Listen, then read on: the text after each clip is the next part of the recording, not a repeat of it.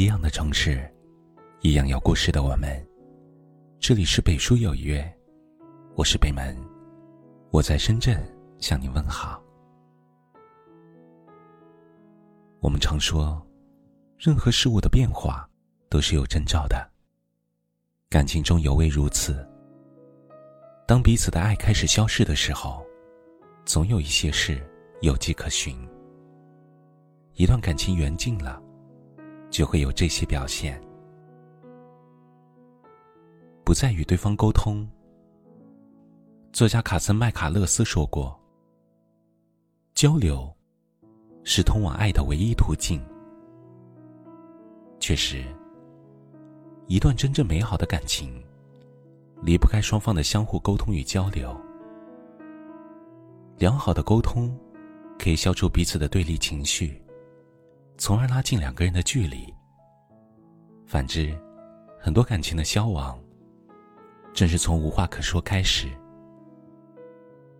我有个做深夜电台的朋友，昨天节目接到一位三十岁女性来电，她倾诉，自己刚生完孩子不久，丈夫就没了和她沟通的欲望。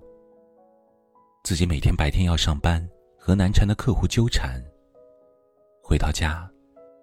却连个说话的人都没有，在满是冷暴力的感情里，他心如刀绞，所以决定离婚。如此没有交流的感情，无时无刻不在生活中上演。曾经相爱的两个人，你不言我不语，过着死气沉沉的哑巴式的生活，这便是感情走到尽头的原因。所有激烈汹涌的喜欢，被柴米油盐消耗殆尽。两个人疏于互动，误会增多，随之产生深深的隔阂。这段感情又怎能继续维持？任何感情，没有沟通就没有延续，没有联系就无法升温。两个人情绪的闭塞，正是情感开始淡漠的标志。不再愿意体谅。伏尔泰曾说过一句话：“使人感到疲惫的，不是远方的高山，往往是鞋里的一粒沙子。”放到感情来说，摧毁感情的并不是什么惊天动地的大矛盾，而是日渐缺乏的耐心与包容。换言之，就是不再愿意体谅彼此。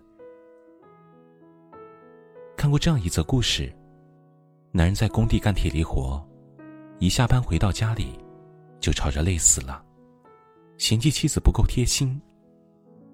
女人在饭店里给人帮厨，每天早出晚归，心里也有不少埋怨，说自己最辛苦，嫌男人不干家务。两个人谁都觉得自己不容易，总觉得对方做的太少。在相互指责中渐行渐远。为什么这对夫妻没有办法走到最后？在我看来，正是因为宽容的缺失。生活中，多少爱人总是因为一点点小事互相指责。男人怪女人不够温柔，女人怪男人不顾及自己的感受。于是摩擦不断，感情在一次次的摩擦中。变得越来越稀薄，本质上还是缺少换位思考的那颗心。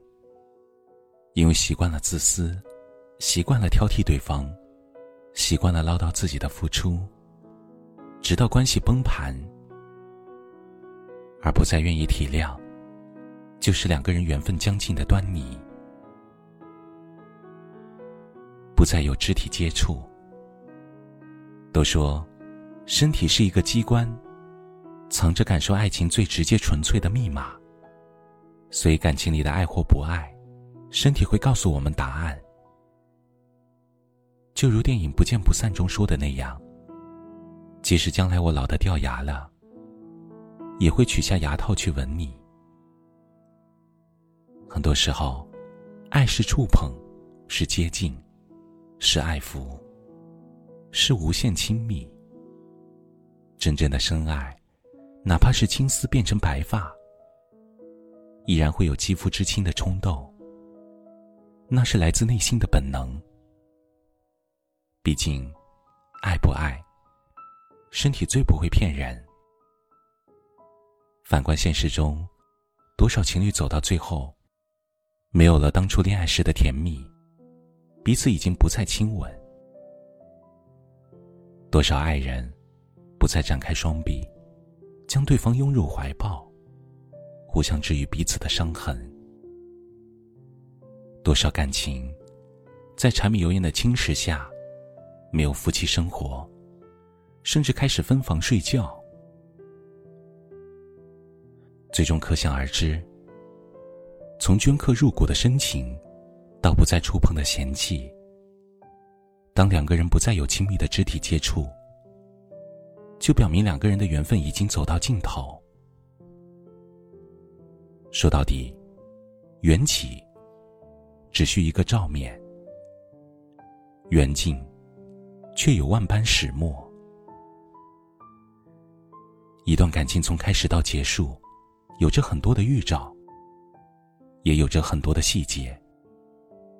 唯有及时发现，用心经营，如此才能够确保缘分的长久。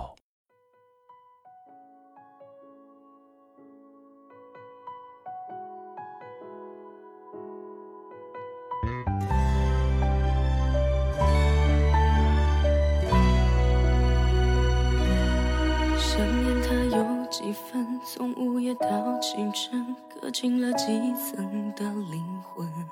熄灭亮一整晚的灯，熟悉也变成陌生人。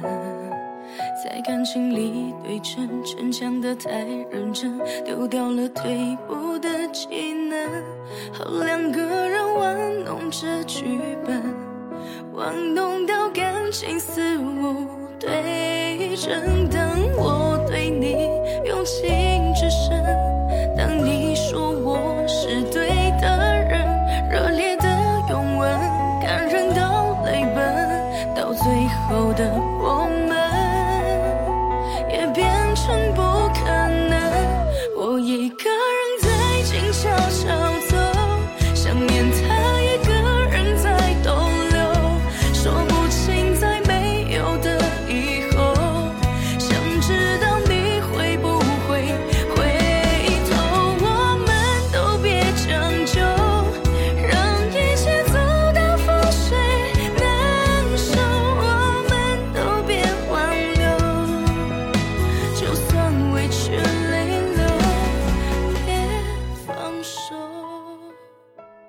这里是北书有约，喜欢我们的节目，可以通过搜索微信公众号“北书有约”来关注我们。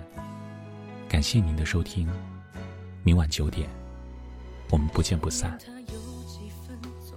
晚安。